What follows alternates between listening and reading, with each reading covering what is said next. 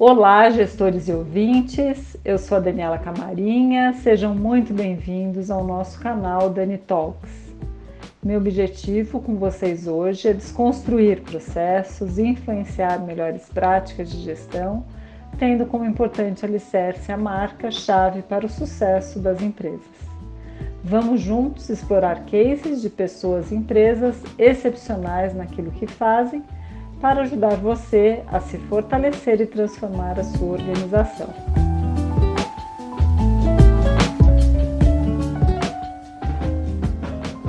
Chegamos ao sétimo episódio do Dani Talks e eu tenho um grande prazer de apresentar o nosso convidado especial, Marcelo Fazolato Aste. É, a gente está já há alguns meses ensaiando é, essa gravação então, Marcelo, seja muito bem-vindo ao Dani Talks. Obrigado, Dani. Prazer estar aqui. Que bom. É, eu gostaria de falar um pouquinho sobre quem é o Marcelo. Tá? O Marcelo ele é responsável por growth, produto, tecnologia e negócios e relacionamento com o cliente na Casa do Saber.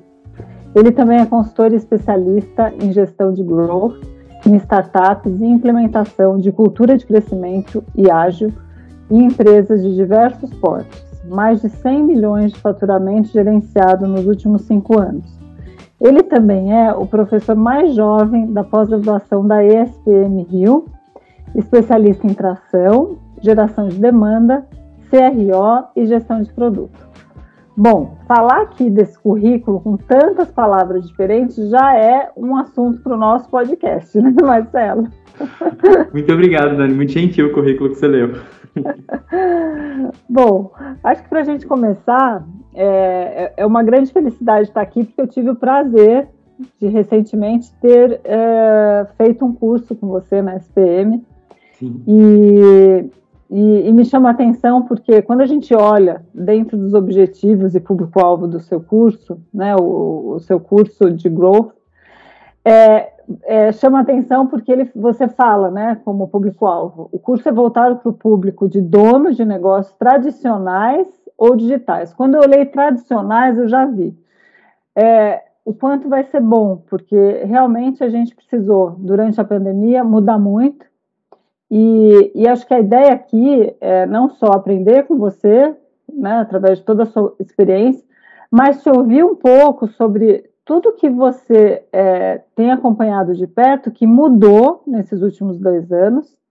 E principalmente acho que pensando até na Casa do Saber que a gente acho que muitos daqui conhecem.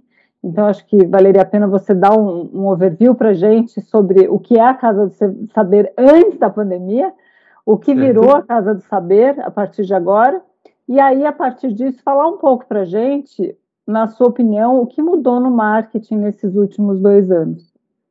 Tá, essa pergunta é muito boa, Dani. É, primeiro que foi um prazer ter você como aluna, você foi de longe uma das pessoas que mais participou na turma, então sempre puxando o diálogo e fazendo perguntas muito interessantes. Aquela turma que a gente teve foi muito legal. E quando você diz a questão da apresentação do curso ser também para pessoas que são donos de negócios tradicionais, eu acredito que a gente esteja passando nos últimos, vou citar aqui talvez os últimos 10 anos, onde a maior parte do orçamento de publicidade e propaganda de pequenas e médias empresas sai dos veículos mais tradicionais e passa a ir para os veículos mais considerados self-service digitais, né, que são os bons e velhos Facebooks, Googles e, e veículos como esses.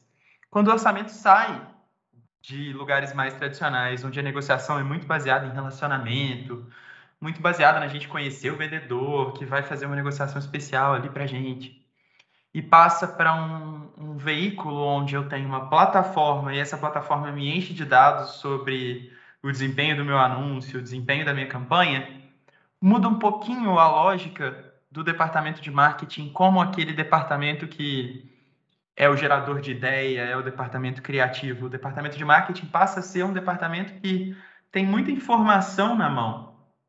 E eu acho que essa informação, ela, primeiro, transforma o, o gestor de marketing tradicional numa pessoa mais próxima hoje em dia de um administrador no estrito senso da coisa, né? Uma pessoa que tem gestão e tem controle sobre os números e os fluxos que, que estão relacionados à área, mas também, Dani, coloca sobre a verba uma, um certo rigor que no mercado de pequenas e médias empresas a gente está vendo se transformar em empresas tendo cada vez mais um controle nas métricas relacionadas aos investimentos. Então, é comum já na nossa turma ter todo mundo sabendo o que é custo por clique, o que é CTR, esses termos bonitos que você disse aqui.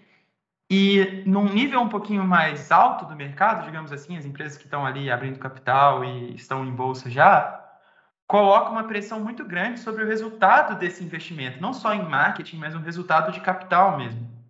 Então, nos últimos dias a gente teve cortes na Vtex, que abriu capital recentemente, teve cortes no quinto andar, todos esses cortes que são relacionados com uma visão diferente do capital e também o capital que está disponível para o marketing. Então, na minha visão, marketing passa a ser uma área que está mais relacionada à geração de demanda direto, direta, perdão, e deixa de ser um pouco aquela área que vai resolver um problema de forma criativa. Obviamente tem um pouco disso, né? Venho da SPM, eu não poderia dizer diferente mas acho que o marketing hoje em dia ele está se aproximando mais de uma engenharia no sentido de produção e de logística do que a publicidade e propaganda mais tradicional. Essa é a minha visão. Muito legal. Agora, vendo essa, esse final aqui da, da, sua apresentação que eu, que eu fiz, né? Você é considerado o professor mais jovem da pós-graduação. Sim. É, quando a gente vê sobre o aspecto do que você ensina, é, eu acredito que isso seja muito bem-vindo. A gente não tem dúvida. É, quando eu me inscrevi e vi o, o seu rosto, vi, eu te vi, procurei você antes no LinkedIn, não me assustou é, você ser jovem. Agora, é, perante as organizações tradicionais e que, que, e que buscam, inclusive, uma mudança, uma disrupção né, para entrar nesse novo mundo, como que elas enxergam e, e respeitam uma pessoa tão jovem? Né? Como que elas te dão também, é, e não, não só para você, mas eu acho que aqui tem muitos ouvintes que são jovens e que têm essa pretensão de, de entrar com, com mais força nessa, nessa área, com todas essas métricas, com esse mindset muito mais relacionado ao resultado e a, a questão de trazer a demanda para a empresa. Como que você é, administra isso? Essa pergunta é muito boa. Vou, vou, dar o próprio exemplo da Casa do Saber, Dani. O, o dono da Casa do Saber, o atual, a gente o trata como diretor de conteúdo, de produto, é o Jair Ribeiro. O Jair Ribeiro teve uma carreira de muitos anos no Morgan, lá em Nova York. Ele, tá, ele gerenciava uma operação antes do Banco Patrimônio, que foi vendido depois para o Morgan, e, e, lá ele, junto com uma pessoa que tinha talvez 40 anos a mais do que ele, ele estruturou uh, uma, uma grande carreira no mercado financeiro. É... Por que, que eu cito o exemplo do Jair? Porque o Jair, apesar de ser uma pessoa absolutamente incrível em negócios, ele conta com uma certa fluência que eu e pessoas da minha geração têm no digital, justamente porque. E olha só que engraçado. Se você me perguntar o que é uma PI, eu não, eu até poucos anos atrás eu não sabia traduzir PI. Para mim era tipo, o que é isso? Ah, pedido de inserção, tal. Digamos que eu não tive, Dani, aquele aquele processo de aprendizado é, nos processos e nos meios mais tradicionais de marketing e de comunicação. Então, Jair olha para mim como uma pessoa que domina certos aspectos que, para ele, não fazem mais parte do dia a dia dele. E aí, por isso, eu acredito que pessoas como, como eu, que são, que são mais jovens, hoje em dia elas têm uma certa valorização por saberem no detalhe coisas que quem já está mais tempo no mercado vai ter que parar e estudar, e aí você tem que desconstruir um conceito na sua cabeça, e aí criar um novo conceito em torno de algo que você está aprendendo. Um bom exemplo seria aquele termo criativo que a gente usa todos os dias, né, em digital. Eu lembro que quando eu comecei a trabalhar com isso, as pessoas das agências falavam, mas o que é criativo? Sei peça, né? Então a gente tem essa, essa dualidade de conceitos. Tem uma galera nova que aprendeu só isso E tem a galera que já tem todo o conceito, toda a profundidade de conhecimento em comunicação, que agora está aprendendo isso. Então, você falou que tem uma galera mais jovem que nos ouve. Para o pessoal mais jovem que nos ouve, por favor, assim, você, você sempre tem que pensar em conhecer o máximo possível as suas ferramentas, mas se ancorar em pessoas com mais experiência que vão saber coisas que você não faz nem ideia que existem. É, eu acho que eu, eu funciono um pouco assim, Dani. Então, eu me apoio em pessoas que têm muito conhecimento em coisas que eu ainda estou aprendendo, pelo pouco tempo de carreira que eu tenho. Não tenho 10 anos ainda de carreira. É, mas eu também sirvo para elas como esse apoio no lado mais digital e mais tradicional.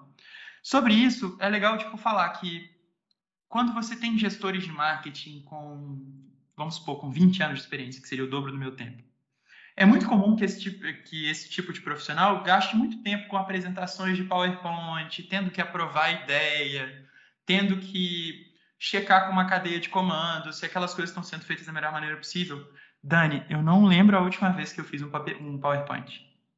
É, eu acho que quando você contrata alguém com o meu perfil, por exemplo, e com o perfil de alguns dos alunos que estavam na nossa turma, você abre um espaço para que haja uma certa inovação nos fluxos, a despeito dos erros que vão acontecer, obviamente. Né? A gente tem tantas camadas de aprovação para garantir justamente que certas coisas não entrem no ar. Então, eu acho que hoje em dia eu tenho mais facilidade de conseguir respeito, de conseguir esse nível de facilidade para aprovar as coisas, mas isso vai muito de uma um preparo, sabe? Você tem que saber um pouquinho o que, que você pode fazer, o que, que você não pode, em quem você se ancora. E eu acho que isso a minha geração tem, inclusive, muita dificuldade. Sim. Acho que falta, às vezes, um pouco de maturidade, né? Para alcançar, talvez, isso. É isso. E talvez um mentor que não tem esse pensamento digital possa, com certeza, é, não só direcionar, mas apoiar realmente, né? Fazendo esses ajustes de rota, assim por diante.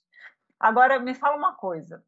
É, em termos práticos, o que faz um head de growth e tecnologia? O que faz um head de growth e tecnologia? Nossa, essa pergunta é boa. Eu tô, vou, vou, elogiar todas as perguntas, Dani. Estou gostando de todas. É, o que eu sou responsável por dois times, sou responsável em, em, grande nível, né?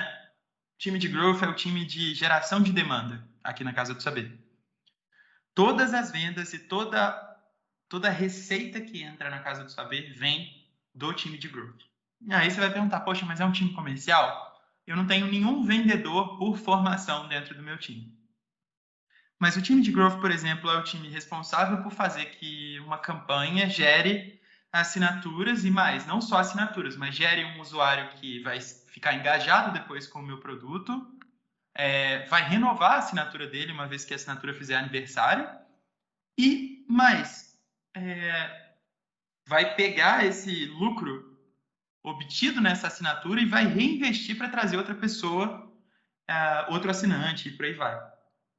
Então eu tenho debaixo do meu guarda-chuva um time de geração de demanda, geração de receita em última análise, e do outro lado da parte de tecnologia eu tenho um time de engenharia, que seria um time de TI mais uh, mais comum, digamos assim, e esse time tem squads.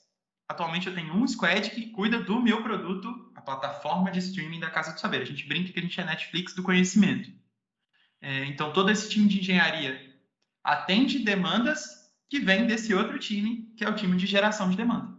Então o meu time de geração de demanda chega numa reunião e me fala, ó, oh, Marcelo, eu preciso que o aplicativo é, avise a Dani, por exemplo, que a assinatura dela está prestes a, a expirar eu vou lá no meu time de engenharia, desenvolvo isso de modo que a tecnologia para isso exista, seja automática e se comunique de modo que a gente consiga usar essa informação para aumentar o volume de receita gerada pelo aplicativo. Então, hoje, basicamente, eu faço um time interessado em dinheiro, digamos assim, em receita, é, conversar de forma estruturada com um time que está olhando 0 e 1 um, é, em tecnologias de programação. Então, o meu desafio é fazer com que esses dois times olhem para a mesma coisa. E acho que não é muito comum você ter essas duas cadeiras dentro do mesmo profissional, mas até hoje isso vem dando certo aqui na casa. Muito interessante, porque é, eu acredito que nas empresas tradicionais, a área de TI, e, e, eu vejo isso assim ainda hoje, a área de TI ela ganhou muita força e eu acredito que ela, a área de marketing ela vem ali acompanhando essa, essa, essa esse empoderamento, vamos dizer assim, é, mas elas não são áreas é, muito próximas. Quando você Sim. conta isso, você vê que a TI e o marketing, entre aspas, estão muito próximos, né? Muito, sim. Eu tenho pessoas trabalhando nos dois times. Então, vou citar aqui a Manuela, que é minha analista de negócios. Isso é um cargo novo, né, digamos assim, no, nesse contexto. Sim. A Manuela participa dos rituais diários dos dois times. Então, ela tem das 8 horas de trabalho diárias dela, 30 minutos são para reuniões para acompanhar o que está acontecendo nos dois times. A informação que ela obtém nessa reunião diária da engenharia, ela traz para o time de growth como é, um ponto de atenção, algo que pode ser utilizado agora como, como estratégia de campanha de crescimento, ao mesmo tempo em que ela sente a dor do time de growth todos os dias ali reclamando das coisas, sentindo os problemas, e ela prioriza esses problemas no time de engenharia. Então é uma, uma retroalimentação de informação que tem rolado direitinho aqui. Legal. É, bom, a Casa do Saber já, já existe há, há muitos anos, né? 18, para ser tá. preciso. É, esse modelo de receita frequente de SaaS, vamos dizer assim, Sim. ele foi um modelo que entrou durante a pandemia ou antes já? Ah, aconteceu, assim, a construção desse modelo de negócio eh, foi feita em 2019. Hum. Mas em 2019 ele era todo tocado por. Vou te dizer assim: foi criada uma unidade de negócio para tocar esse produto, mas não foi levado muito a sério, assim, não, não teve tanto foco nele. Em 2020, uh, ah, ele veio todo para dentro da Casa do Saber, na estrutura na época. Isso um pouco por conta da pandemia, né? As salas de aula, tanto no Rio quanto em São Paulo, fecharam. Sim. E aí, em 2021, foi realmente o período em que a gente conseguiu dar mais foco. Eu chego na Casa do Saber em junho de 2021 e dali até hoje a gente cresceu em seis vezes a base de, de assinantes e foi, tem sido um processo muito massa. Que legal. Interessante. Eu, eu durante a pandemia, fiz um, um curso muito bom de História da Arte. Com o Felipe? E, é. Felipe? Nossa, ele é sensacional. O Felipe é muito bom. É. E, e tenho recebido, acho que a Casa do Saber sempre trouxe né, cursos que realmente ampliassem o conhecimento e que fossem além do nosso dia a dia, né, muito cultural, né, algo muito, acho que nobre mesmo, né? É, isso, isso sempre foi um, um, posicionamento em São Paulo, tanto em São Paulo quanto no Rio. A Casa do Saber ficava em bairros nobres, né, e tinha um posicionamento de trazer para o aluno ou para a aluna que fosse lá na casa uma experiência um pouco diferente de uma sala de aula tradicional. Então você sentava, não eram muito bem carteiras, eram sofazinhos, e aí tinha vinho durante a aula, e aí o Clóvis estava ali falando perto de você, o Karnal, todos esses nascem na Casa do Saber. É, o que me gera hoje em dia duas questões. Me gera uma necessidade de criar experiência e de ter um foco num bom, numa boa experiência de consumo do meu aplicativo. Isso, isso por si só já é muito difícil. Mas gera um outro problema, Dani, que é o fato de que a Casa do Saber, ao longo desses 16 anos onde não estava no digital, criou um posicionamento de, vou chamar assim, de melhor produto, tradicionalmente falando no marketing, né? Então, você vai ouvir por aí, por exemplo, comparações entre a Casa do Saber e a Daslu. O pessoal falava das LUSP, né, inclusive. É, tem gente achando que os cursos ainda são posicionados com alto preço. E hoje em dia, minha plataforma ela tá com uma pegada um pouquinho mais acessível. acessível a gente está tentando sim. disponibilizar o conteúdo para o máximo possível. Democratizar, né? Acho que essa é a questão. Exato, exato. É, não vou ser hipócrita aqui dizer que eu fiz isso porque eu acredito no mundo melhor. Não. Obviamente, eu também quero levar a educação e cultura para o máximo possível de pessoas, mas hoje o nosso modelo de negócio ele permite, com uma margem muito legal, que a gente tenha um preço competitivo, né? E as pessoas olhem para o nosso produto e falam, poxa, é mais barato que a Netflix. É um lanche que eu peço em uma semana, eu pago a mensalidade do, do meu produto. E eu trago para as pessoas essas reflexões que talvez estejam um pouco distantes da, do dia a dia. É, como, por exemplo, você ser capaz de pensar o relacionamento a dois, né, o relacionamento conjugal, como uma, uma estratégia constante de, de convivência, como, como o Hans coloca, por exemplo. Então, acho que a gente tem trazido para as pessoas um conteúdo que a gente não acha tão facilmente por aí. Eu fico feliz por isso. Agora me conta uma coisa, curiosidade. Você já, já assistiu vários dos cursos disponibilizados na Casa do Saber? Eu acho que hoje em dia eu devo ter assistido uns 30, Dani, mais Verdade? ou menos. Verdade? Dani, são 210. eu, eu converso, com, converso com pessoas que assinam a casa há muito tempo e ela fala, nossa, já assisti 90. Eu falo, Jesus, como? Porque... Que sensacional! É, porque imagina só, eu e você, a gente está conversando aqui, as pessoas que estão nos ouvindo estão fazendo outras coisas. Talvez elas agora estejam procurando o que é a Casa Saber e tal. Uhum. O curso da casa, se você parar aqui, ó, tipo o Dunker, vamos supor, que é uma pessoa que vai abrindo vários parênteses enquanto ele está falando. Você olhou para o lado e perdeu o conteúdo. Não dá para você fazer muita coisa ao mesmo tempo. então eu fico realmente impressionado quem assiste 70, 80, 90 cursos. Sim. Faz só isso, né? E hoje, é... qual é o curso mais assistido? A Arte de Amar. É? Sim. Sim. Absoluto Sim. sucesso. Bom, todas essas informações você deve conseguir avaliar em tempo real Sim, facilmente, aqui, certo? Aqui no painel, sim, aqui do lado.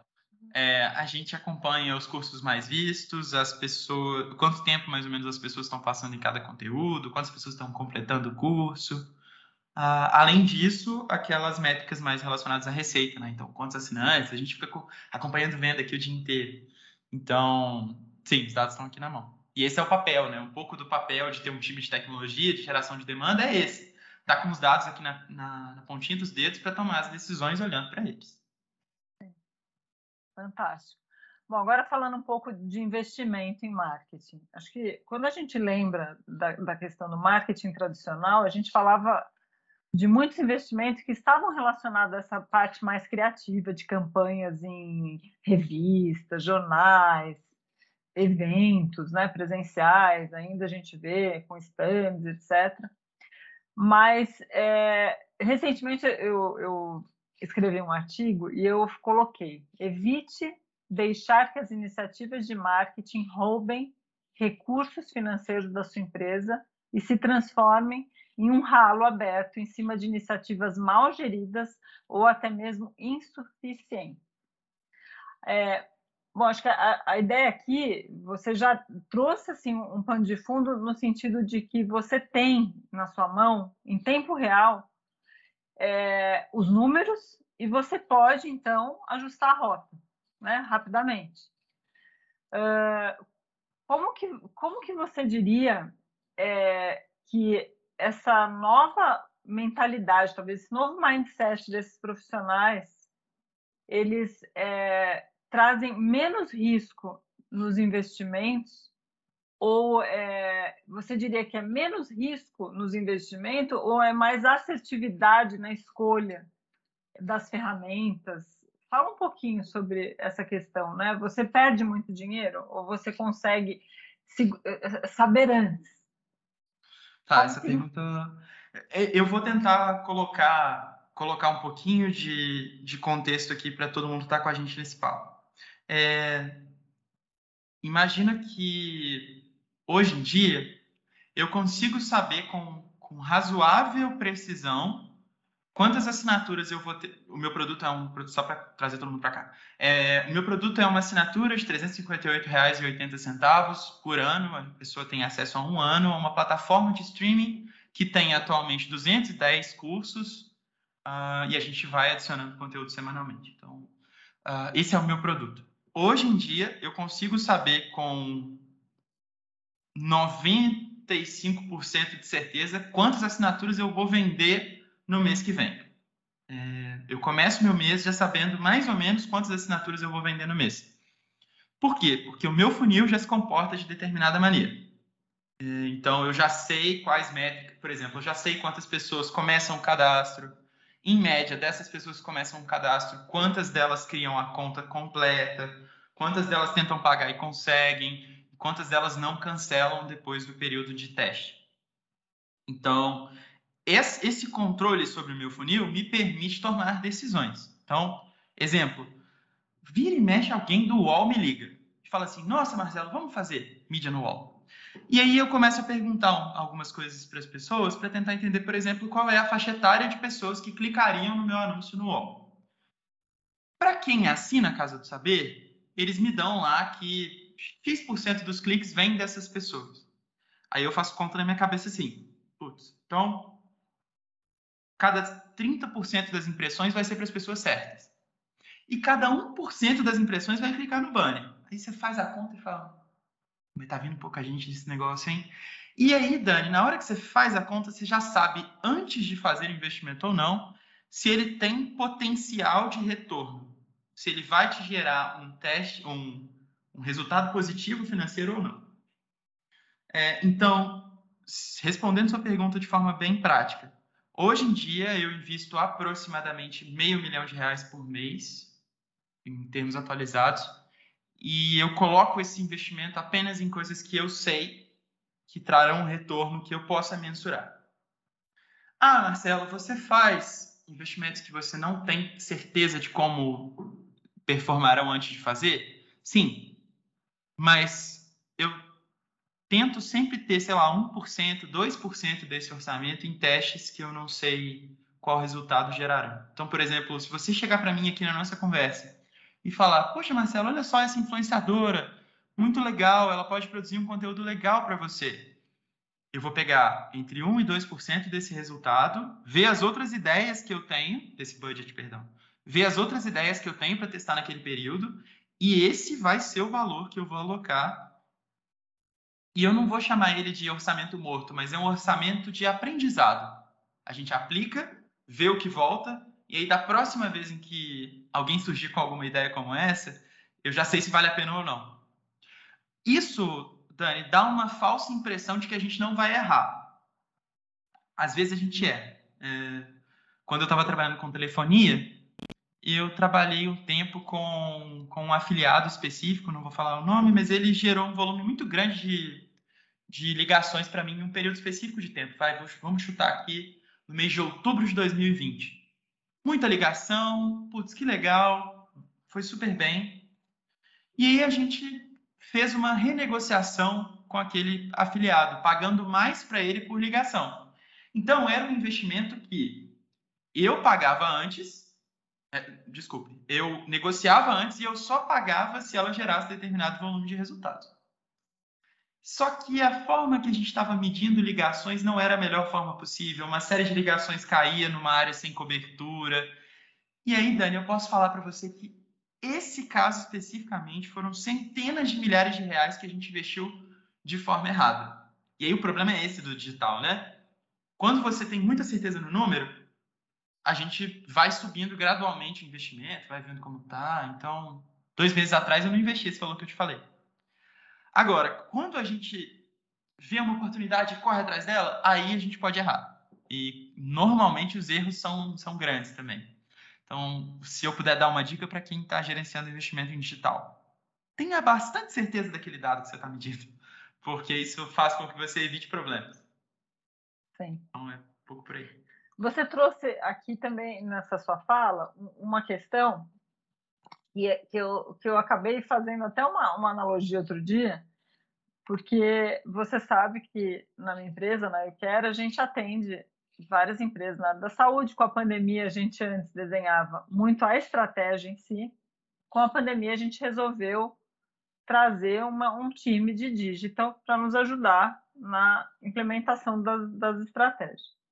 Hum. E lógico, a gente tem tido diversos desafios, né? Inclusive eu fui é, fazer o seu curso não só para eu entender é, para onde marketing está está indo, né? Do aula também. Então assim a gente ficar é, plugada nessa nova temática, poder conversar melhor com o meu time, mas também ver o perfil das pessoas que estavam e, e, foi excelente, né? Até hoje eu falo com algumas pessoas que fizeram seu curso. Olha que legal. E, é, e, e o que eu tenho reparado, assim, eu participo de muitas reuniões com, com clientes e com prospects, e muitas vezes eles já vêm com algumas ideias que outra empresa deu para eles, e, e, muitas vezes elas prometem muitas coisas na, na, na, área, acho que não só digital, que elas vão fazer isso, vai dar esse resultado e assim por diante. E eu tenho assim tomado muito cuidado em prometer algumas coisas, porque não é igual, é, é como um dermatologista. Né? Outro dia me contaram, ah, eu estou muito insatisfeita com esse dermatologista, porque eu fui lá, ele fez um, um procedimento, eu saí com o olho roxo, e eu tenho o casamento da minha irmã. Então, assim, é o efeito Cinderela. A pessoa quer ir resolver amanhã ter o resultado. Né? Então, não. Se você tem já um casamento, se prepara antes. Pode acontecer alguma coisa errada, testa, certo? E acho que no digital, eu acredito que também tem esse lado do aprendizado que você falou muito bem. Tanto é que você falou: olha, eu, eu não separo uma verba imensa, eu vou separar um pouco. Você, você falou do é, escuro, como que você chamou? O, o é, verba. verba de aprendizado, é a verba de aprendizado. Isso, a verba de aprendizado. E também deixar claro que o efeito ele vai vir ao longo do tempo, com esses acertos e erros. É, é isso, certo? É, eu acho que tem uma questão. O, efeito Cinderela que você trouxe é interessante porque as pessoas acham. Isso vem um pouco da lógica de que é tudo tráfego, né, Dani? Tem um termo que me, que me deixa triste no nosso mercado, é o termo que o mercado vem chamando de gestão de tráfego, porque dá uma certa impressão de que você vai clicar em um botão e as coisas vão acontecer, né? E, obviamente, vem mais do que isso atrás desse, desse termo, mas é como muitos clientes veem. O que, que eu poderia dizer? Que no meu primeiro mês na Casa do Saber, eu investi R$ 1.500 em mídia. 1.500. E fazem 12 meses agora que eu estou na casa. O que, que esses R$ 1.500 de investimento me disseram? Me disseram, por exemplo, que parte dos pagamentos que eu estava capturando eram pagamentos inválidos. E aí isso me chama atenção para resolver a parte de pagamento. Então eu tenho uma verba pequena aqui que traciona o meu funil, me faz aprender com essa tração que houve no funil. Aí eu olho para um ponto, resolvo esse ponto. Aí no mês que vem, Lá pelo dia 15, eu já vou ter aplicado os mesmos 1.500. Aí eu olho para trás, olho a minha base e vejo, hum, tudo pagamento válido, que coisa bonitinha, só os cartõezinhos válidos e tal. No outro mês, 15 mil reais. E aí, quando a gente tem.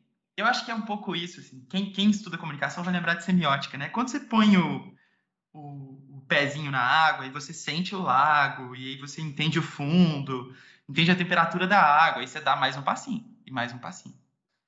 É, eu sinto uma ânsia muito grande de, de clientes, e também até de empresas, isso acontece, de fazer com que o resultado venha de forma absurda. É, então, por exemplo, eu já tive gestores que olhavam um número muito bom que eu trazia e falavam assim, beleza, agora como é que eu multiplico isso por 10? Se eu soubesse, eu estaria cobrando 100 vezes o que eu estou te cobrando. A gente vai descobrir, vai, vai, vai chegar nesse momento aqui.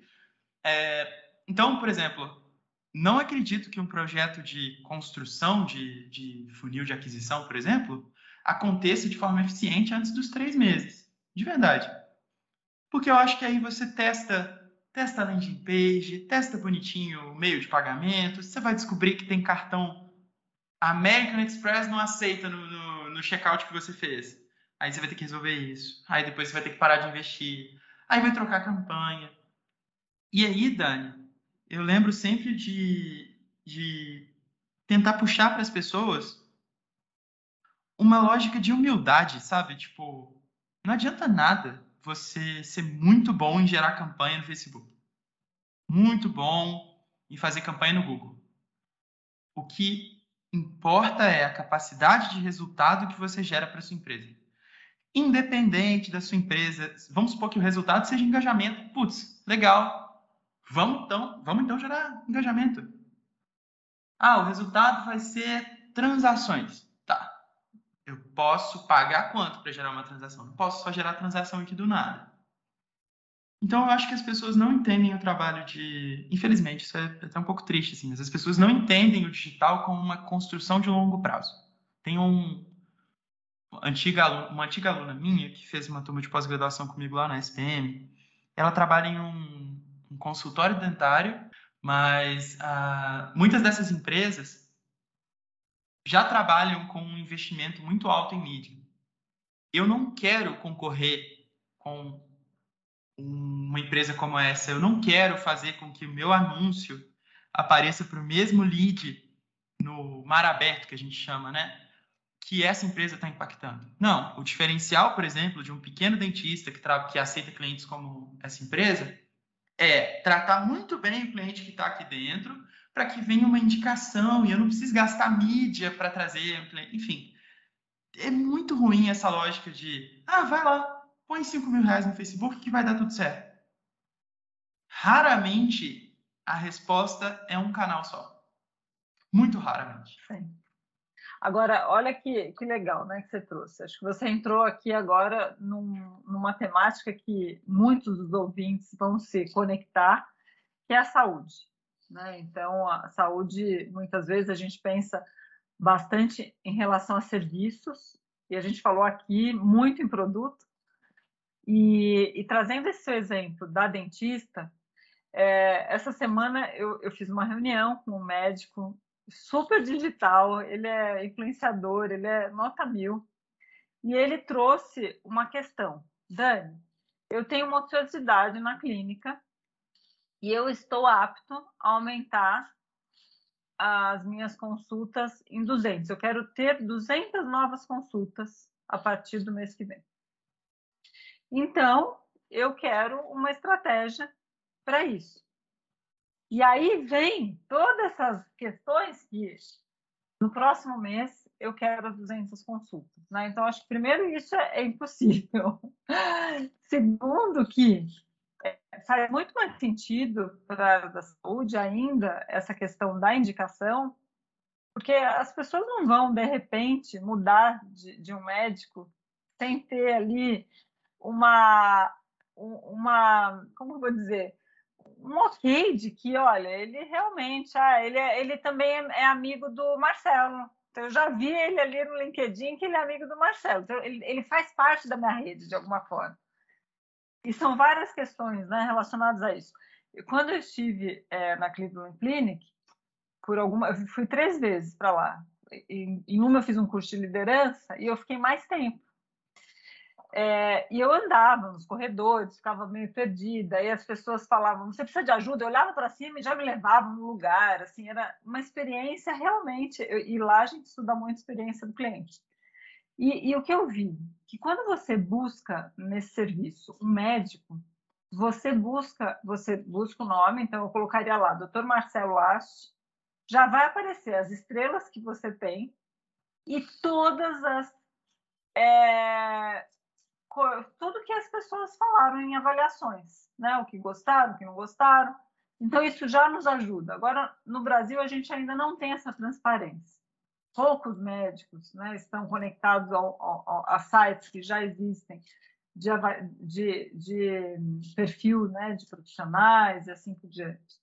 Só que entrando um pouco em saúde, como você enxerga essa, essa questão da, da tração, do growth, e, e falar em tração, né? lembrando que você, eu fui sorteada no seu curso e ganhei o livro Tração. A gente teve aí um, um, uma dificuldade, né? O livro chegou, foi embora, voltou, mas o livro é excelente. Fiquei muito feliz e assim, o livro para quem está nos ouvindo aqui, ele fala sobre as 19, 19 é, domínios de 19 canais, né?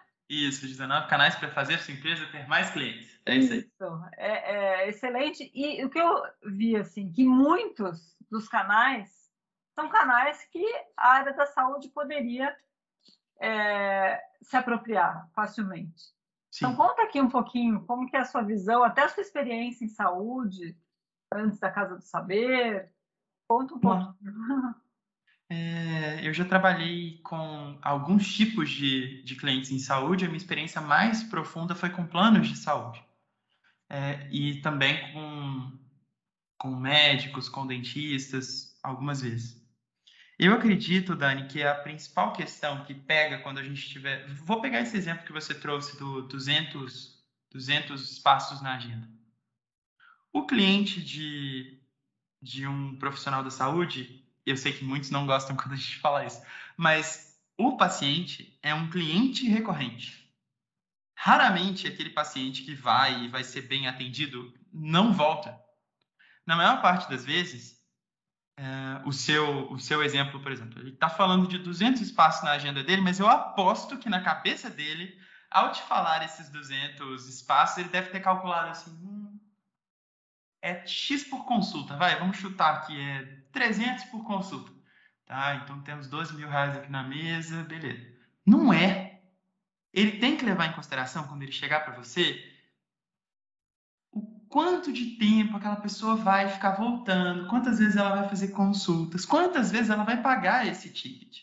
Então, quando você olha para um cliente de medicina dessa maneira, você consegue planejar coisas que inicialmente parecem muito caras.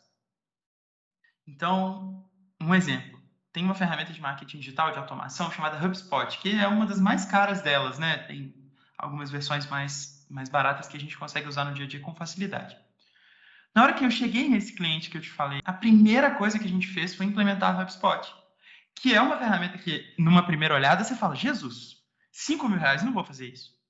E aí você calcula para ele e fala, gente, ó, se a gente trouxesse mais três aqui por mês, três no primeiro mês, mais três no segundo mês, no quinto mês, a diferença acumulada desses todos novos pacientes que eu estou trazendo já paga um contrato anual da ferramenta. Então, eu acho que o que, o que falta é essa noção de que não é ali e agora, é uma construção de longo prazo, sempre. É, muitas vezes na saúde, acho que até um, essa relação é um pouco mais saudável, sem, sem querer fazer nenhum tipo de trocadilho, mas essa relação é um pouco mais saudável na saúde do que em serviços financeiros e na telefonia. Né? Em telefonia, em serviços financeiros, a gente tem um volume muito alto de pessoas insatisfeitas com o serviço. Na saúde, esse nível de insatisfação é bem menor. Só que há um volume muito grande de pessoas que poderiam ter um ticket muito mais elevado do que o ticket atualmente explorado pela, pela empresa ou pelo serviço de saúde. Então, a gente sempre tende a dar esse exemplo do dentista que vai agregando serviço para subir o ticket do cliente. Eu conheço não um nem dois, dez planos de saúde que hoje em dia têm clientes desajustados dentro das suas carteiras que poderiam investir muito mais com pouquíssimos serviços agregados. Assim. E se eu pudesse citar um exemplo, uh, você deve conhecer a Gympass. A Gympass é. recentemente fez um produto que é a Wellness, que basicamente o objetivo da Wellness é monetizar o máximo possível da base então o Gympass vai lá, faz aqueles contratos B2B, traz um monte de gente para dentro do ecossistema. E aí uma porcentagem muito, muito pequena desses clientes usa o serviço logo de cara. E aí a Wellness se propõe a aumentar a quantidade de pessoas utilizando o serviço. É, obviamente, quando a gente fala de saúde, a tendência é que a gente fale no contrário, né? Hum, para que a pessoa tenha uma frequência menor de uso do serviço. Só que a gente tem uma margem muito grande não explorada no ticket que a pessoa paga todos os meses. Então, esse livro Tração que você indicou, para quem trabalha com saúde, vai dar ideias, por exemplo, de desenvolvimento de negócios, de parcerias, de forma de rentabilizar uma base, é, coisa que a boa e velha mídia, o feijão com arroz do marketing digital, não resolve, na maioria das vezes. Então, acho que sempre tem essa noção de tem uma base de clientes, o meu trabalho é rentabilizar ao máximo essa base e fazer com que essa base me traga mais clientes. Esse é o pensamento. É um grande desafio, porque é, é o que você falou, a gente precisa testar. Eu lembro que uma, uma vez eu fiz um, um, curso de design thinking que falava é rápido, sujo e barato. Rápido, sujo e barato. Você testa e aí faz essa verba sua de aprendizado é, encontra as melhores ferramentas, porque esse é um outro, acho que, tema, que aí eu vou te convidar de novo para você falar de ferramentas, porque no seu curso eu fiz uma lista de ferramentas. É isso aí, é um assunto que dá para a gente ficar três dá, podcasts dá. falando. Uma delas ainda que você trouxe muito, a questão de, assim, falar, é, descrever muito bem a questão das pessoas, é, né, focar no seu público-alvo corretamente, os quiz. Então, a gente deixa isso para um, uma próxima conversa. Agora, pensando nessas empresas menores, é, que não têm, eu acho que na área da saúde a gente tem alguns desafios. Acho que o primeiro desafio é, é, é a gente tratar de serviços e acreditar que ainda a gente não pode fazer muitas coisas em função da, das regras de, do, do, setor em si, em marketing. Sim. E, então, acho que esse é um ponto, né? E a gente sabe que muitas coisas também podem ser feitas para começar essa transparência dos dados e assim por diante. Agora, quando a gente traz é, para o segmento essa necessidade de, de, de ter clareza de resultado e usar essa, essa questão, essa pegada mais digital e inovadora para trazer demanda para a empresa, é, não apenas dependente do, do, da sua área comercial, por exemplo, uh, como que a gente começa a pensar nessa configuração da área? Porque o meu sonho é ter um Marcelo comigo, né? Inclusive, a gente já conversou sobre isso e, e você é nosso advisor aqui, já, porque qualquer dúvida em grandes projetos, eu faço questão de, de contar com, com a sua avaliação. Uh, mas, é, como que a gente consegue, dentro de um perfil, de um consultório, é, ter uma área de marketing capaz de dar essas respostas. É impossível a gente terceiriza? Como que, como que funciona? Essa, essa é uma dúvida que, que as empresas vêm tendo há muito tempo, né? Tipo, é, é bem comum você ter empresas que terceirizam toda a camada de marketing é, e todo o processo de contato com o cliente, todo o processo de comunicação. E eu sou muito contra você terceirizar toda a estrutura, pelo simples motivo de que quando você terceiriza tudo, você está meio que fazendo com que o conhecimento seja gerado fora da sua estrutura. Na maior parte das vezes, o que eu sugiro, Dani, é que toda empresa se proponha a ter uma pessoa generalista dentro de casa e essa pessoa generalista, para que ela não fique maluca no começo de projeto, a gente costuma terceirizar as principais áreas de comunicação relacionadas a uma função generalista de marketing hoje. O que, que seria isso? Gerenciamento de CRM, base de clientes, mídia paga, conteúdo e redes sociais. Esses três pontos normalmente são, são fazem parte da terceirização mais comum.